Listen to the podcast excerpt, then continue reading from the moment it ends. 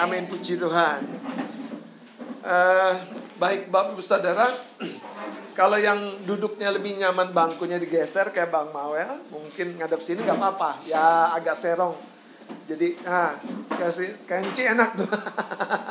ya gitu ya.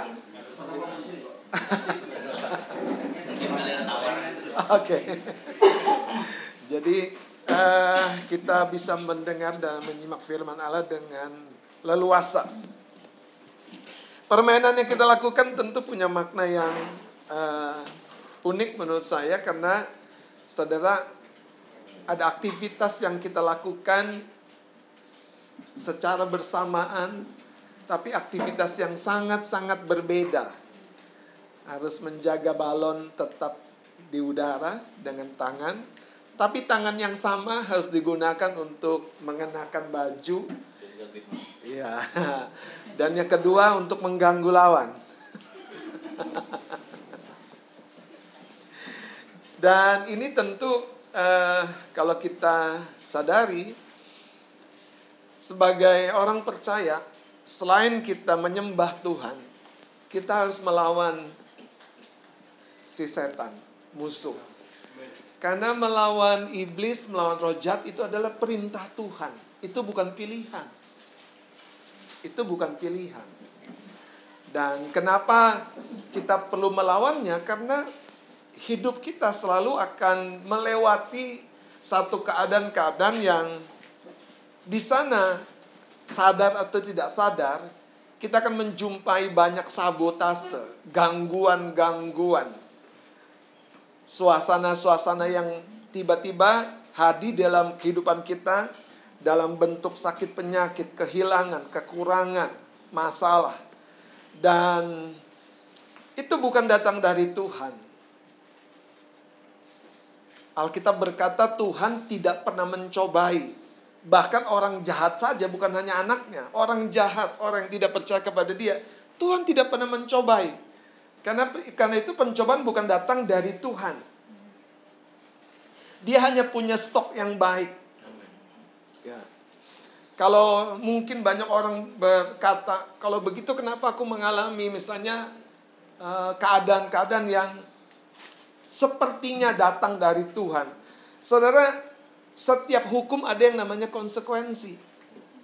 Jadi konsekuensi itu bukan masalah baik atau buruk. Konsekuensi adalah akibat. Ya kan? Kalau kita misalnya melawan arah dalam uh, kita membawa kendaraan, ya mengalami kecelakaan itu itu betul-betul karena kita melawan satu aturan yang sudah ada. Nah, biarlah kita menyimak bahwa tahun ini di ibadah pertama Pak Sutri kita di tempat ini. Terima kasih untuk Mas Susti ya. Sekalipun tertunda dari minggu lalu, tapi ini kayaknya lebih seru ya. Karena semua bisa datang dengan lebih leluasa. Tema kita adalah tahun ini angkat tinggi obormu. Saya mau baca pesan Tuhan yang disampaikan pada tanggal 14 Januari dalam bentuk penglihatan. Supaya kita sama-sama tahu apa sih tema ini dari mana. Saya akan baca ya.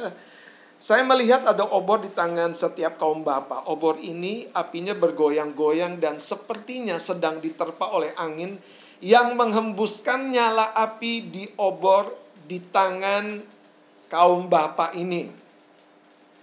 Jadi ada obor di setiap kaum bapak dan sepertinya juga ada angin yang sedang menghembuskan api di obor di tangan kaum bapak ini. Dan obor ini seperti harus bertahan tetap menyala sementara angin sedang berhembus kuat. Kalau kita menerima pernyataan seperti ini, saudara, maka kita akan mulai melihat sebuah gambar dari sudut pandang yang lebih luas. Kalau obor yang menyala, ternyata suasananya gelap. Jadi, dan suasana gelapnya ditambah lagi dengan ada angin yang berhembus dengan kuat. Saya lanjutkan pesan Tuhan yang saya tuangkan dalam kata-kata ini. Kaum Bapa demikian perkataan Tuhan. Aku mempercayakan banyak hal yang besar dalam kehidupanmu untuk aku nyatakan. Aku mempercayakan banyak hal yang besar dalam kehidupanmu untuk aku nyatakan. Tetapi aku melihat adakah engkau bertekun dan berjuang untuk mempertahankan apa yang aku percayakan di dalam kehidupanmu. Bukankah terang aku percayakan kepada engkau supaya apa yang aku percayakan tetap menyala seperti suluh. Yang aku percayakan tetap menyala seperti suluh. Sekalipun angin akan selalu menerpa dan menggoyangkan dan berusaha memadamkan. Hari ini aku meneguhkan engkau, tetaplah bertanding, tetaplah berdiri, tetaplah mengangkat tinggi nyala api obor yang aku percayakan kepadamu. Nah, dari sini tema kita. Jangan berhenti apalagi menjadi mundur. Karena waktunya akan tiba, engkau akan berjalan di depan dan diikuti oleh orang-orang yang sesungguhnya sedang memperhatikan kehidupanmu. Nah, satu satu gambar yang jelas tentang obor yang ada di tangan setiap kaum bapak. Mari kita akan lihat dari Yosua pasal 24 ayat 31. Yosua pasal yang ke-24 ayat yang ke-31 kita akan baca bersama-sama ya. Satu ayat ini kita akan baca dua, tiga. Orang Israel beribadah kepada Tuhan sepanjang zaman Yosua dan sepanjang zaman para tua-tua yang hidup lebih lama daripada Yosua dan yang mengenal segenap perbuatan yang dilakukan Tuhan bagi orang Israel. Saya baca sekali lagi. Orang Israel beribadah kepada Tuhan.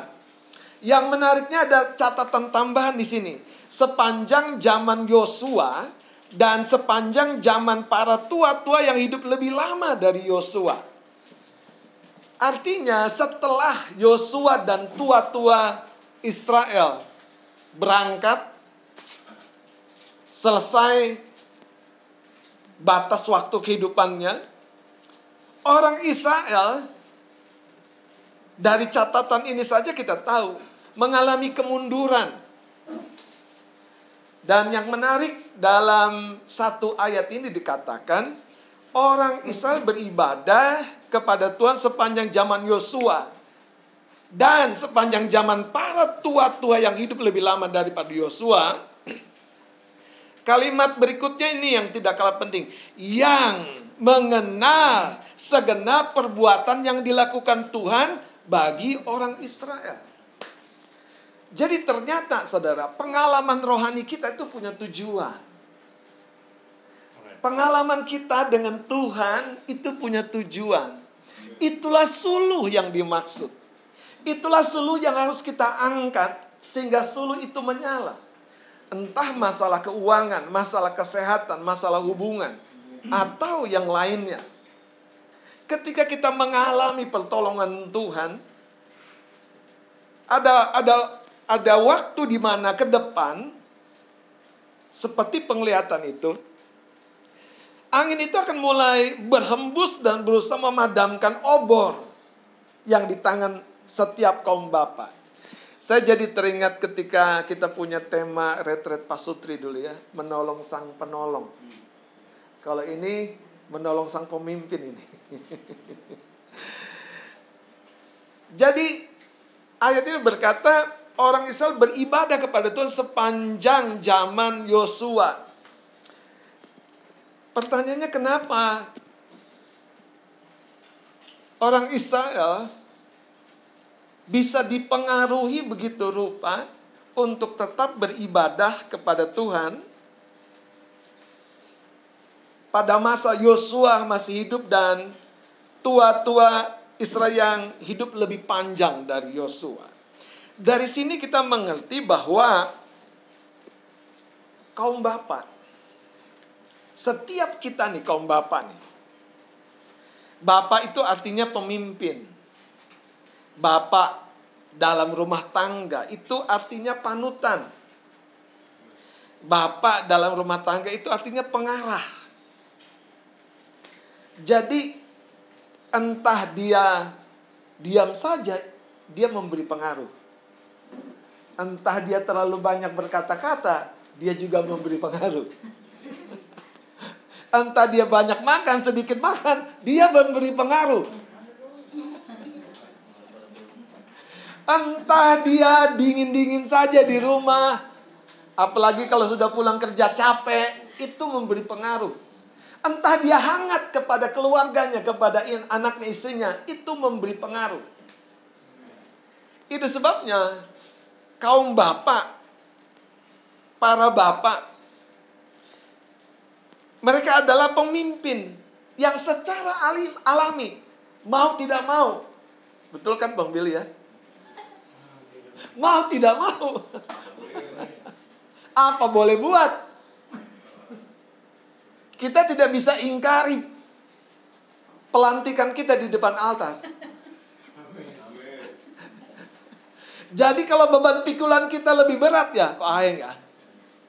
Ya itulah kita kaum bapak. Haleluya.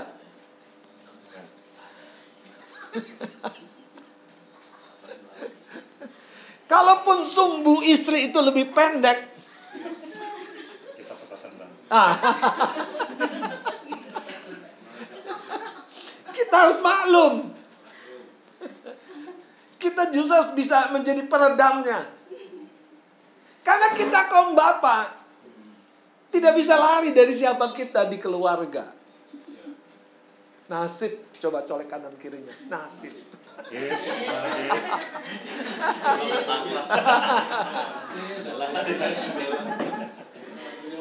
Saudara, nih saya cerita sedikit aja.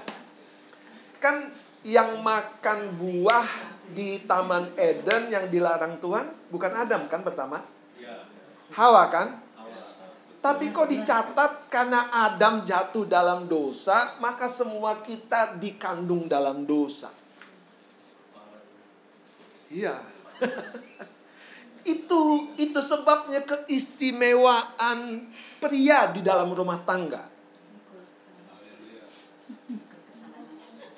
Kayaknya salah masuk nih Bang Billy ya. Keistimewaan suami di tengah-tengah rumah tangga.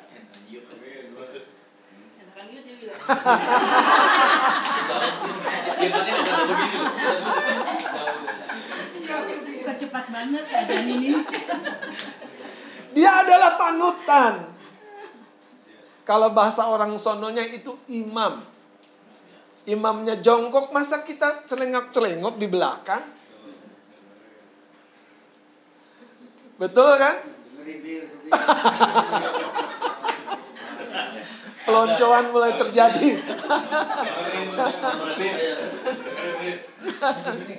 Sumbu pendek. Makanya itulah keistimewaannya. Dan Anda harus paham ya, sehebat-hebatnya istri dipakai Tuhan, diberkati Tuhan, berkat ke mereka itu turunnya melalui kita. Halo. Melalui kita istri ini luar biasa dipakai Tuhan. Bekerja dan lain-lain sebagainya. Berkatnya itu mengalir melalui kita, kepalanya. Makanya kepalanya harus dijaga. ya, jangan noleh salah noleh gitu kan. Nanti kalau noleh nubruk. Lehernya lubangnya bikin. Iya. Perlu dikerap gitu kan. Salah bantal ya. Haleluya.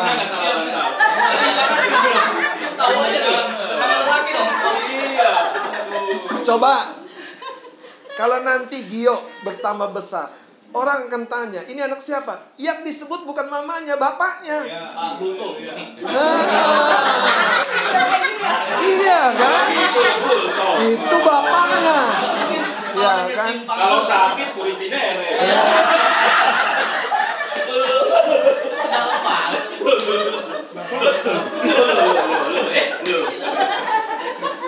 Jadi identitas itu diturunkan yang pertama-tama melalui sang Bapa. Makanya coba Kristus anak Daud. Jadi Bapak itu mengalirkan sesuatu yang sangat-sangat rohani. Sangat-sangat rohani. Nggak ada kalau label seseorang itu misalnya nih Aditya langsung binti. Lah. Di Ma'ruf. lah yang ditanya siapa papanya kan? Coba saya mau tanya bapak ibu ada yang kenal nggak ibunya Daud? Kani siapa? Ada yang kenal nggak ibunya Daud Iya, Pak. ya, yang pasti Nama Daud. Mama Daud Nama Daud. Mama Daud Mama. Tapi kita tahu bapaknya Daud itu namanya Isai.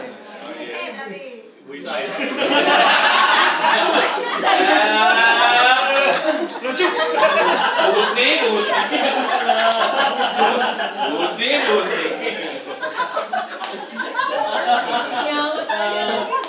Nah, dalam hal ini kita harus menyadari bahwa entah kita melakukan yang baik atau yang buruk, kita sedang memberi pengaruh. Wow, serius nih kayaknya nih. Entah kita janji tinggal janji atau janji selalu tepat janji, kita sedang memberi pengaruh. Entah kita gombal dan betul-betul gombalan atau gombal tapi kenyataan kita tetap memberi pengaruh. Karena ada yang gombal tuh gombal gambul. Aku pasti datang malam minggu. Dari Parung biasanya tuh. Dan Parung ya. Makanya begini, kita sebagai bapak, saya tidak bilang pria lagi, saya bilang bapak. Di dalam keberadaan kita di keluarga, kita apa bilangnya? A man of influence. Seorang yang memberi pengaruh. Jadi dia pasti memberi pengaruh. Pasti. Makanya kalau kalau ada pasutri bermasalah, yang pertama harus diinvestigasi itu bukan anaknya. Bapaknya.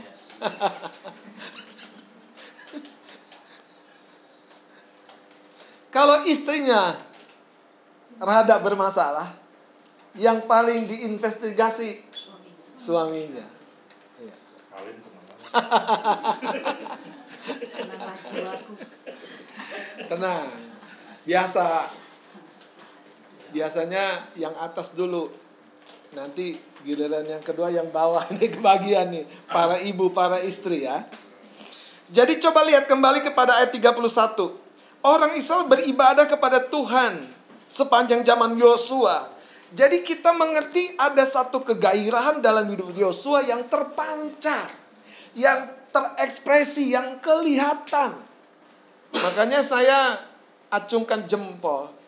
Kalau bapak-bapak yang tugas malam kayak Bang Mawel, capek tapi harus tetap ke gereja.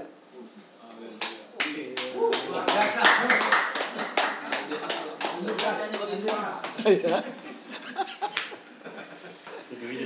itu penting, itu penting.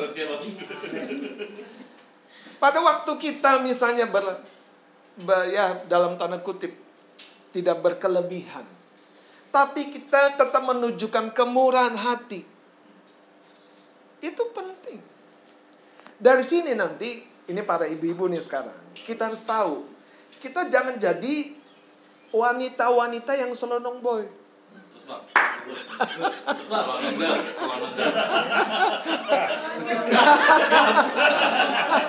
Gas. Karena kalau kita kelebihan langkah terlalu cepat berjalan ke depan dan kita dalam pikiran kita ah suami gue lelet Pakai contoh. agak contoh ah suami gue mah mikirnya nggak bisa nyambung Enggak.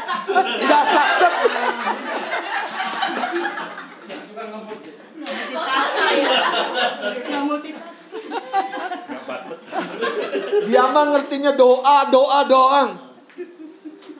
Nah ini buat kaum ibu. Kita harus tahu. Karena ketika kita merendahkan pasangan kita? Aman. Di dalam hati kita loh Ya, nggak dalam ngomong. hati, Bang. Betul. Iya dalam hati loh. Jangan hati ya, bukan di luar hati bang ya. Juga. baru di dalam hati. Ekspresi di. Sama kaki bang. Jangan kasih kendor bang. Ya, Bis bang. Gaspol. gas. Nah, gitu apa enggak? Jadi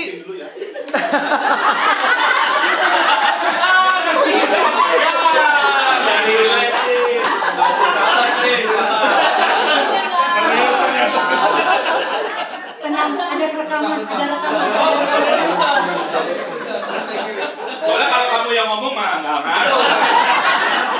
Nggak nggak ada powernya. jadi ternyata ya. Ini ini sesuatu yang harus kita renungkan secara baik. Karena sering kali tanpa kita sadari kalau kita belajar dari seorang tokoh ini istri ibu yang di Alkitab namanya Abigail. Suaminya namanya Nabal. Nabal namanya bebal orang. Tapi aneh bin ajaib. Udah bikin gara-gara terus itu suaminya. Tapi istrinya tetap baik. Respect, hormat. Januar Abigail. Boleh, boleh. Tambahin dong, tambahin. Iya. Dan-. Ellen Abigail. Pura-pura nggak ada keluar. Dan, dan. Ini Abigail. Bukan canda bercanda. Belum belum. Jadi dari cerita ini kita tahu bahwa ketika kita sudah dipersatukan, kita harus memahami siapa kita. Dan kalau ada Tuhan berkata, kita harus mengangkat tinggi obor kita. Itu bukan bicara artinya seorang bapak, seorang pria di keluarga, di rumah tangga itu harus berjuang sendirian. Di sinilah kita harus memberi hati kita untuk bukan apa namanya ya, mencari kekurangan si pemimpin di rumah tangga. Justru kalau kita baca kisah lain dari seorang wanita, seorang ibu, yang kedua bernama Zipora. Dia ini istrinya Musa. Musa pada suatu kesempatan tidak melakukan apa yang Tuhan perintahkan. Dan Musa itu mau dibunuh oleh Tuhan karena tidak taat, yaitu menyunat anaknya. Dalam keadaan seperti itu, Zipora mengambil inisiatif. Untuk apa? Melakukan peran suaminya. Menyunat anaknya. Dan menyentuhkan darah dari sunat itu ke kaki Musa. Dan itu memperkenan Tuhan. Jadi ini yang saya mau bilang. Suami bisa apa? Bisa lalai, bisa lupa, bisa apa namanya oleng. Kapalnya lagi oleng gitu kan. Pulang capek gitu kan. Tiba-tiba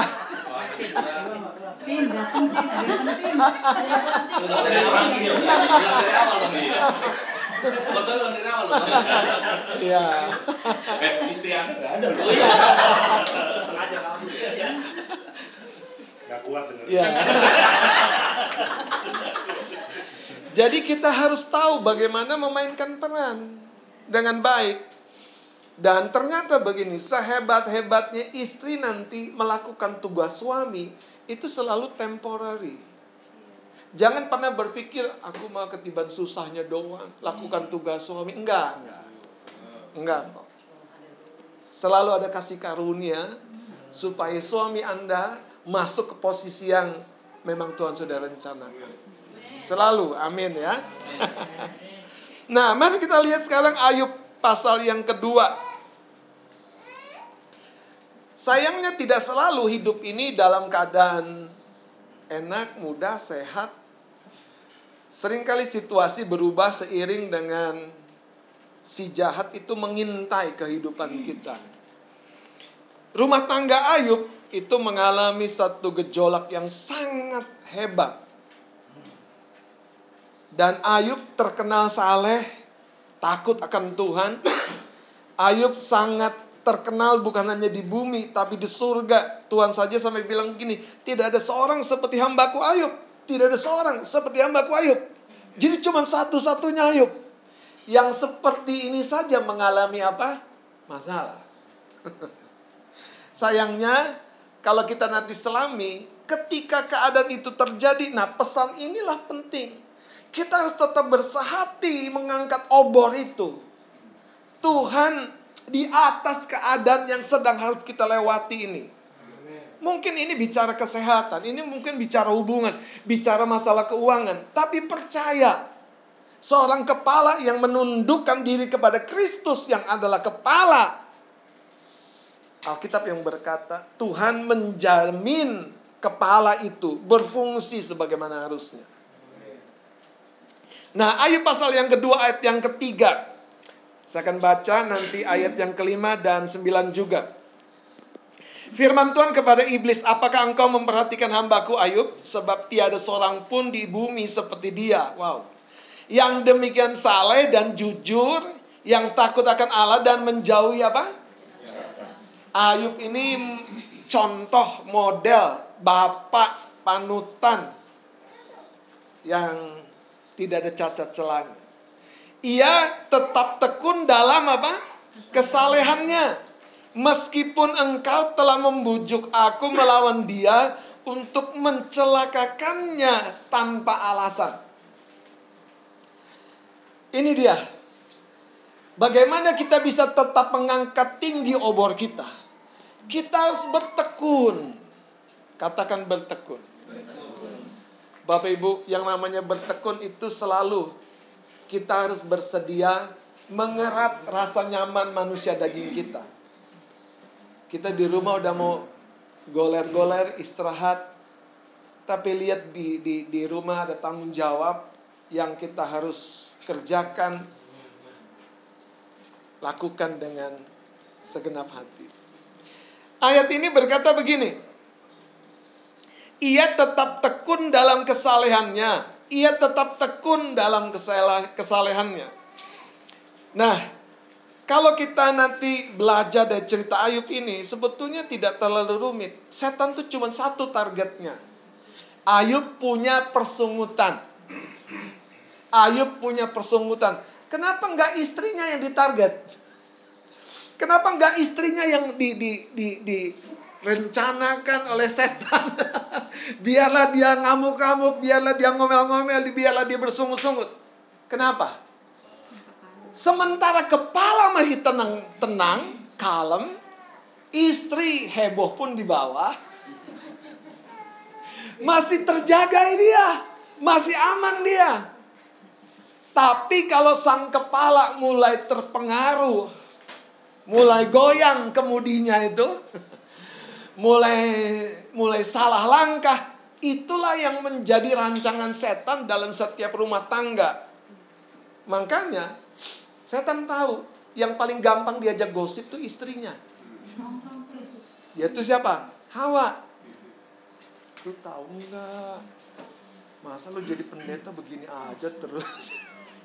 digosip, digosok, diomongin sampai-sampai pikiran-pikiran yang sebelumnya tidak ada di sini mulai ada. Bapak Ibu, obor di tangan kita itu penting dijaga dengan tekun.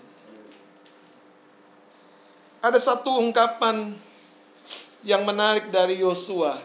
Kita lihat ayat yang kelima dari Yosua pasal 24. Yosua 24 ayat 15. Yosua 24 ayat 15.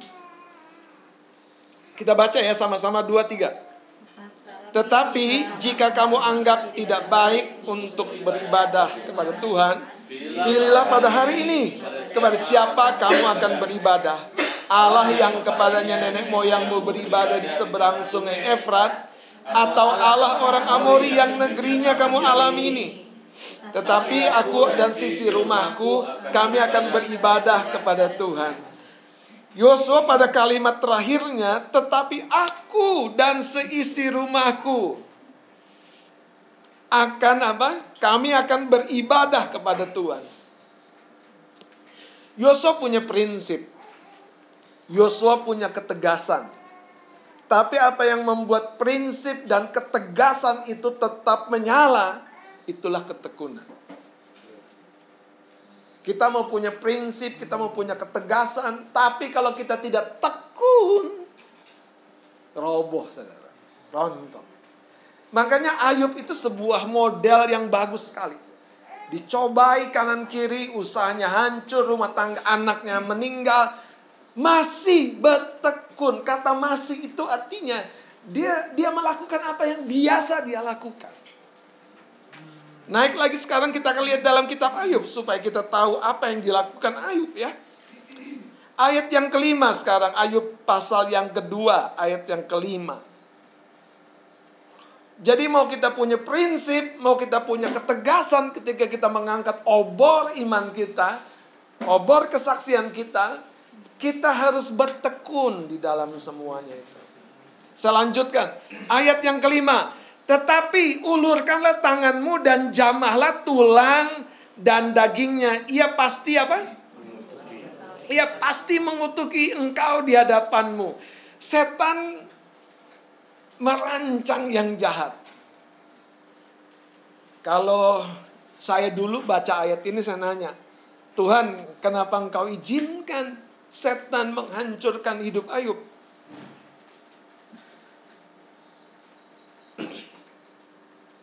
Coba kita baca sekarang ayat 9-nya juga. Baca sama-sama ya. Maka masih Terus Waktu istrinya berkata masih bertekunkah engkau dalam kesalehanmu itu artinya gini. Ayub itu kelihatan sekali kesalehannya. Ayub itu menonjol. Ayub itu menjadi sebuah model. Nah malam hari ini kita kaum bapak, mari angkat tinggi obor kita. Amin. Biarlah ketegasan kita kelihatan. Biarlah prinsip kita kelihatan dalam berbagai hal yang benar dan baik. Dan biarlah bersama dengan pasangan kita, kita bertekun mengupayakan itu. Waktu kami dalam pelayanan kampusnya Mas Adit, zaman-zamannya Mas Adit masih small and beauty. masih polos. masih kemerah-merahan. Kampus Mas Adit ini ada retret di Cikretek. Nah, tempatnya Mas Husni itu. Retretnya sampai hari Minggu sore. Jadi Sabtu malamnya kami turun dari tempat retret supaya Minggu pagi tetap melayani di gereja lokal dan selesai pelayanan di gereja berangkat lagi ke tempat retret. Naik motor. Jadi yang saya mau katakan saudara, kami memang sudah terbiasa menjalani tugas itu apa namanya bukan easy road, bukan jalan yang mudah. Sudah terbiasa. Apalagi kalau zamannya masih ibadah di di Sandratek itu. Kalau udah hujan, nggak ada nggak ada koridor ke dalam panjang dari kayak gini. Kami kalau udah hujan, apalagi sudah janji zamannya tidak ada handphone, ya sudah basa-basan pun harus hadir. Kenapa? Karena itulah obor yang sedang kami jaga. Itulah kesalehan yang sedang kami tadi upayakan kalau hari ini kita beribadah di tempat ini, seperti tadi tangan, melambungkan balon dan tangan yang sama juga harus mengenakan baju. Saudara, ini ini hal yang saya mau cerita dari permainan tadi ya. Jangan pernah pilih ingini hidup yang nyaman, tapi biarlah hidup yang nyaman adalah hasil buah kerja keras kita. Karena kalau kita menginginkan hidup yang nyaman, hidup yang enak, menginginkan, sementara kita tidak berproses di dalamnya, biasanya kita akan menjadi orang yang tadi itu tidak punya satu obor yang tetap tegak berdiri. Ayub itu bukan jadi orang kaya yang terkaya karena warisan. Ayub itu saleh, beribadah. Ayub itu mungkin mengalahkan kami-kami yang jadi pendeta. Karena dia pengusaha. Tapi dia juga imam. Dia juga saleh, dia juga tidak ada cacat celahnya di lingkungan. Kalau teman-teman baca di Ayub pasal 29, Ayub itu dicatat menjadi mata bagi orang buta. Kalau dia datang ke ke pintu gerbang sebuah kota, dia duduk, dia datang, dia masuk, yang duduk itu bangkit berdiri karena hormat. Jadi Ayub itu bukan hanya punya harta, tapi punya nama baik, punya keteladanan, punya sikap, punya prinsip.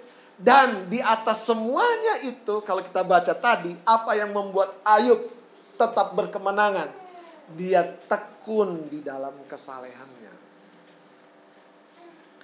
Obor ini bicara tentang kehidupan rohani kita. Bapak Ibu, kalau pada waktu pagi kita membangunkan rumah tangga kita, keluarga kita untuk doa. Jangan kita melihat siapa kurang, siapa lebih, siapa hebat, siapa enggak hebat. Ya. Kadang-kadang semua kita punya tangan kanan dan tangan kiri, punya kelebihan dan kekurangan. Mari kita bersehati mengangkat obor kita. Amin. Ya.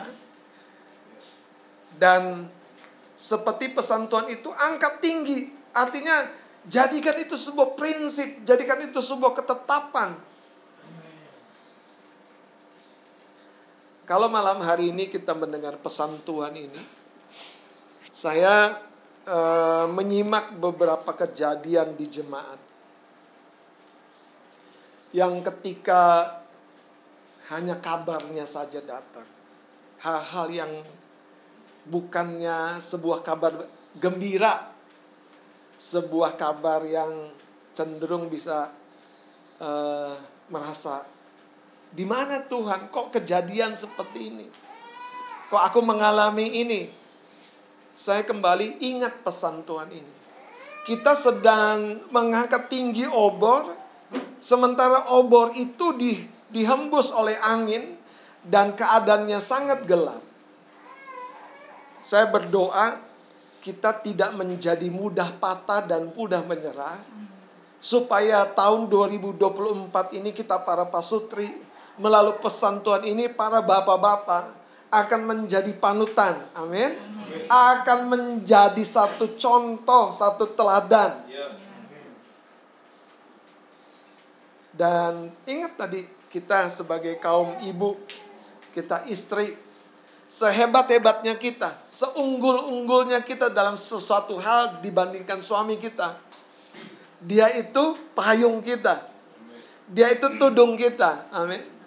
Itu sebabnya blessing akan selalu bocor ketika kita sebagai ibu, sebagai istri, kadang-kadang tadi tuh kita menilai rendah pasangan kita. Saya mau ajak kita baca dua ayat sebagai bagian yang menutup. Yesaya 60 ayat 1. Ini Tuhan berseru melalui nabinya Yesaya. Bangkitlah Yesaya 60 ayat 1 bangkitlah, bangkitlah, menjadi teranglah, sebab terangmu datang dan kemuliaan Tuhan terbit atasmu. Kalau lihat ayat satu ini kan enak, tapi coba baca ayat duanya. Sebab jadi sebab sesungguhnya kegelapan ini ada. Justru ketika kegelapan datang, masalah datang, keadaan yang tidak mudah datang, kita harus bangkit. Amin. Terang di dalam diri kita lebih dari cukup. Amin. Dan itu akan memancar, akan memancar, akan memancar. Kekasih-kekasih Tuhan, sebatang korek api yang kecil ketika dinyalakan di malam yang gelap akan mudah sekali kelihatan. Kesaksian yang sepertinya biasa-biasa saja tapi di tengah sebuah keadaan yang gelap kepada orang yang bermasalah itu menjadi luar biasa. Di sinilah pesan Tuhan nanti akan digenapi. Ada orang-orang yang sebetulnya memperhatikan kita.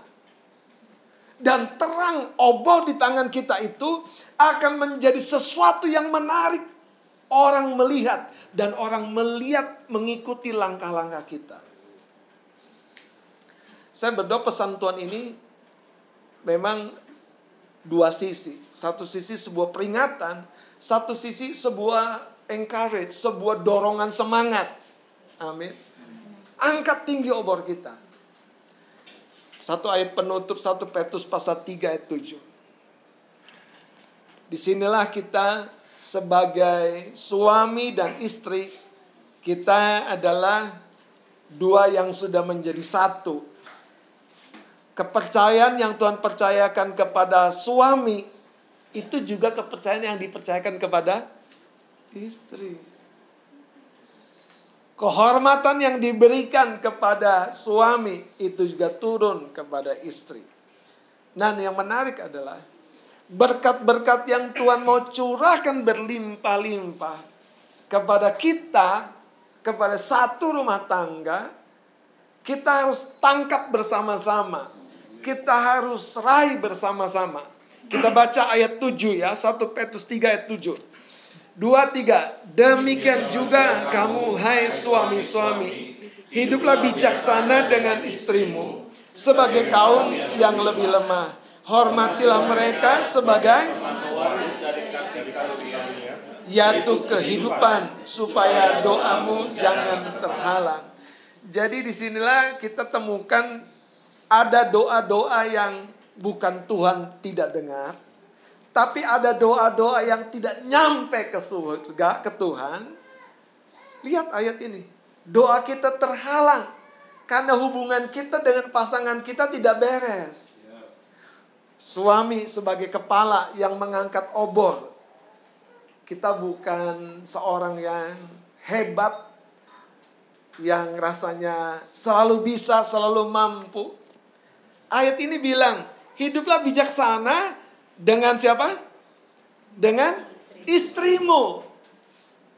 Jadi saya mendorong suami-suami, mari ajak sama-sama kita bertemu, sama-sama kita membangun mesbah, sama-sama kita membangun suasana doa, atmosfer doa di rumah kita.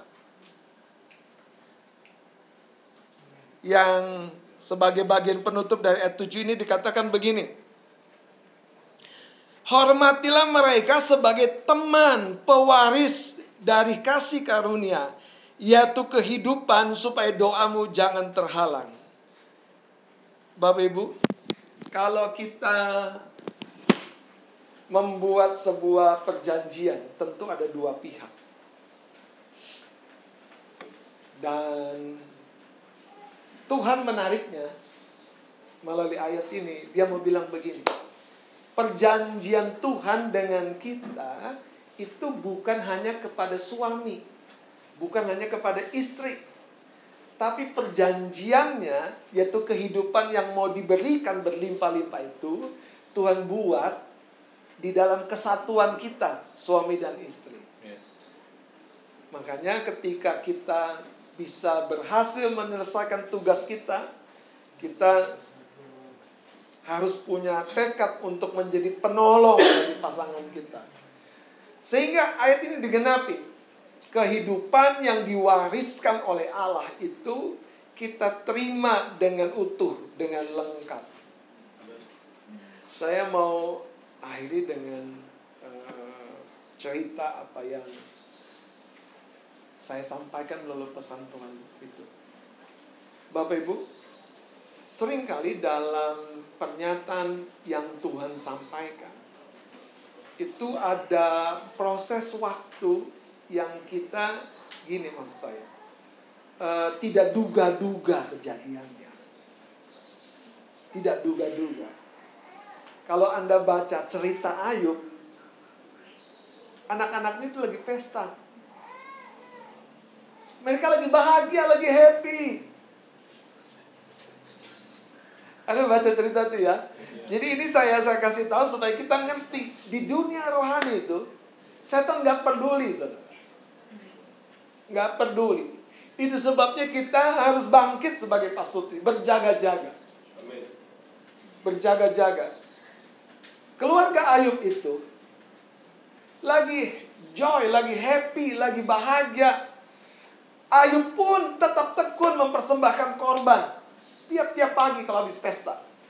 Tapi cerita itu berbeda ketika setan diizinkan Tuhan menjadi alatnya sebetulnya memurnikan kehidupan Ayub.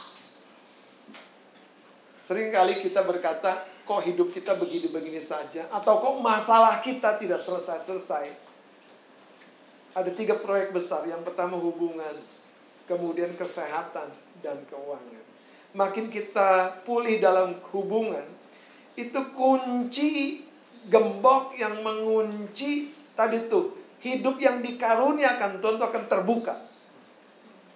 Kesembuhan di dalam hubungan itu membuat setan gak punya celah untuk menindas kita, memojokkan kita. Waktu kita pulih sehat, kita bisa berkarya dan meraih semua berkat, mendapat berkat keuangan yang memang Tuhan rencanakan. Malam hari ini saya mau mengajak kita mengangkat tinggi obat kita. Jangan turunkan. Biarlah kita menegaskan prinsip kita. Aku akan tetap hadir di ibadah. Aku akan tetap berdoa bersama dengan pasanganku, dengan istriku. Aku akan tetap melakukan apa yang Tuhan ajarkan. Makanya dengan cara seperti ini saudara, hidup yang tidak mudah itu aneh. Justru akan membuahkan banyak hal yang indah, yang manis, yang mulia, di hadapan Tuhan. Yang menjadi terang obor yang membawa banyak orang mengalami dan mengenal Tuhan. Amin. Mari kita berdoa. Seringkali Tuhan kami menghitung-hitung dalam hidup kami. Seolah-olah kami paling berat dalam rumah tangga. Kami sebagai suami atau sebagai istri, kami selalu menghitung-hitung dengan cara yang lahiriah tapi biarlah malam hari ini hati kami terbuka kepada firman-Mu. Memang kami berbeda. Memang kami unik. Memang kami istimewa di hadapan Tuhan. Itu sebabnya kami perlu melakukan peran kami dengan sebaik-baiknya. Hamba berdoa kuatkan tangan istri-istri yang hadir. Mereka tidak akan menjadi lelah untuk juga menunjukkan dukungan yang terbaik, keteladanan dalam keluarga, sikap yang hormat kepada pasangan, kepada suami, kepada kepala.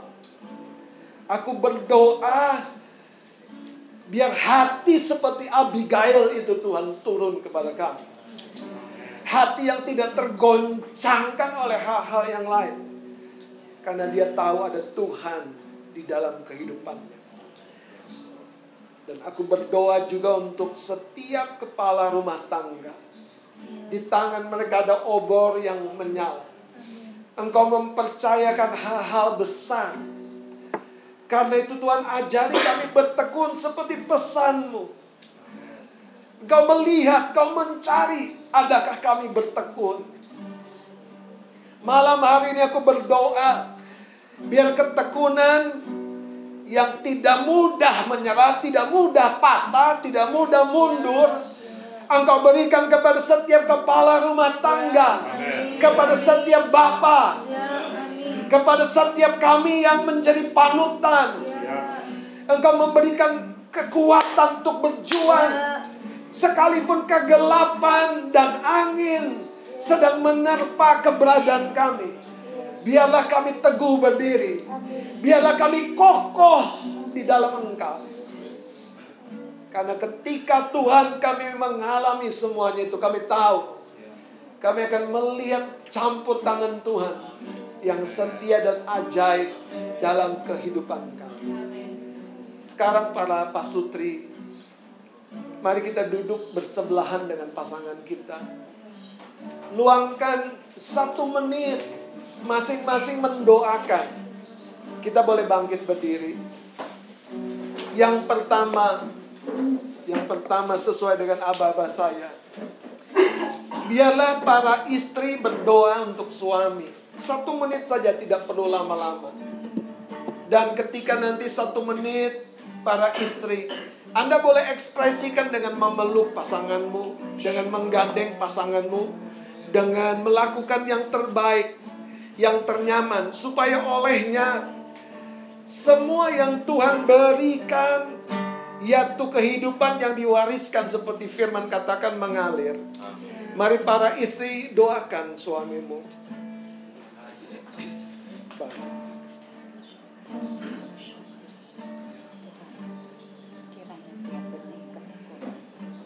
Sudah engkau beri kepada suamiku tumbuh.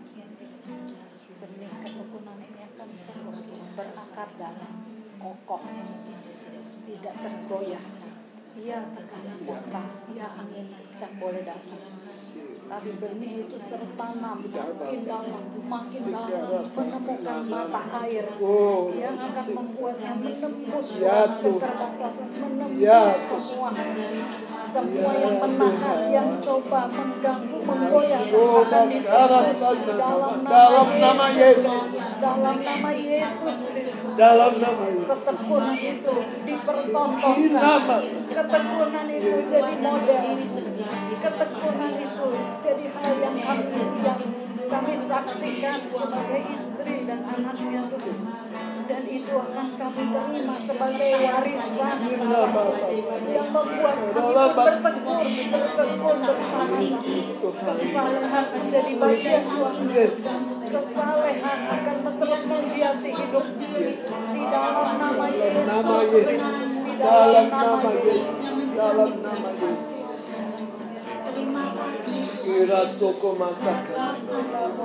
Sesudah satu menit, istri-istri berdoa bagi suami. Mari sekarang suami, doakan pasanganmu, doakan istrimu. Berkat wibawa, naungan mengalir dari pribadi. Tuhan tidak mencari engkau sempurna, tapi Tuhan mencari engkau mau dan terus belajar. Takut akan dia. Tuhan aku berdoa. Limpahkan semua yang membuat setiap benih, potensi, talenta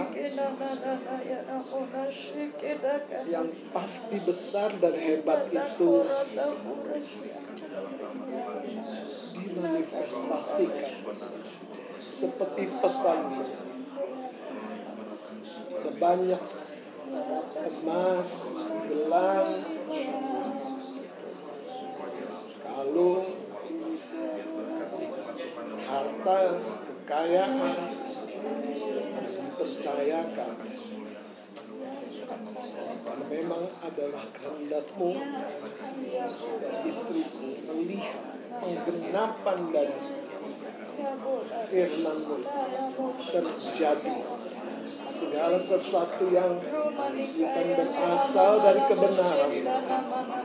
hari ini dimontokkan dalam nama Yesus. Talenta benih potensi lah tumbuh kekuatan rohmu tumbuh kasih karunia bertambah-tambah. Engkau menjadi satu figur yang tidak tergoyahkan. Sebab Tuhan menjadi sang dalam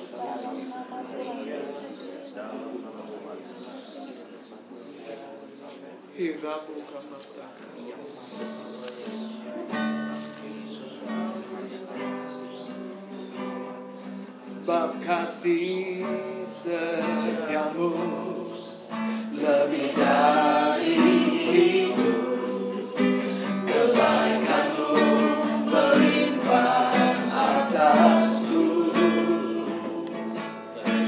jiwaku melarang kepadamu Tuhan betapa ku sama-sama katakan sebab kasih setiamu.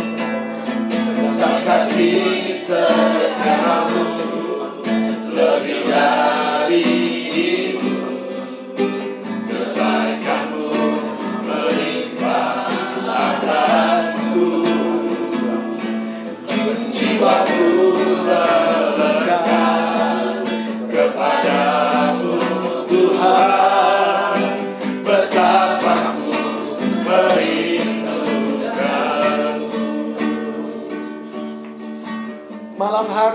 Tuhan Biarlah di permulaan tahun ini kami semakin tertanam dan berakar di dalam terang firman-Mu. Kami menjadi keluarga-keluarga yang mengangkat tinggi obor kami. Haleluya. Oh, di setiap keluarga, biarlah para kaum bapa mengangkat tinggi obormu. Mari angkat tangan kananmu para kaum bapa. Hirabo sakandala manarana masakadala batara sakandala. Mari angkat tinggi tanganmu para kaum bapa. Tangan kananmu. Shikare daba. Hiare dabo sakandala manarala manarala ba.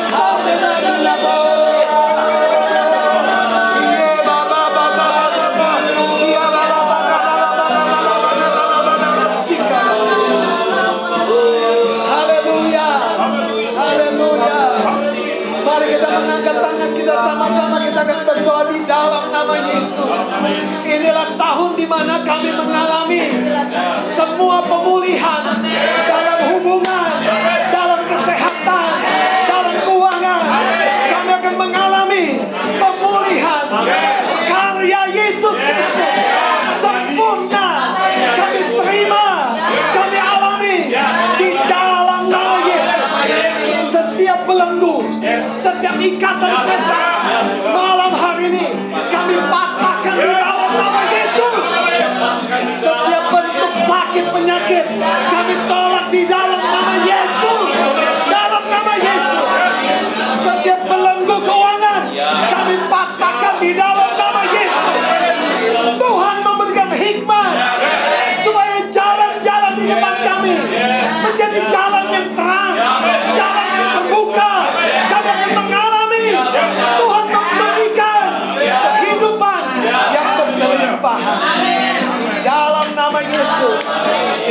katakan, Amin, Amin, Amin, Amin. Haleluya, haleluya. Amin. Silakan duduk, silakan duduk. Tuhan Yesus memberkati.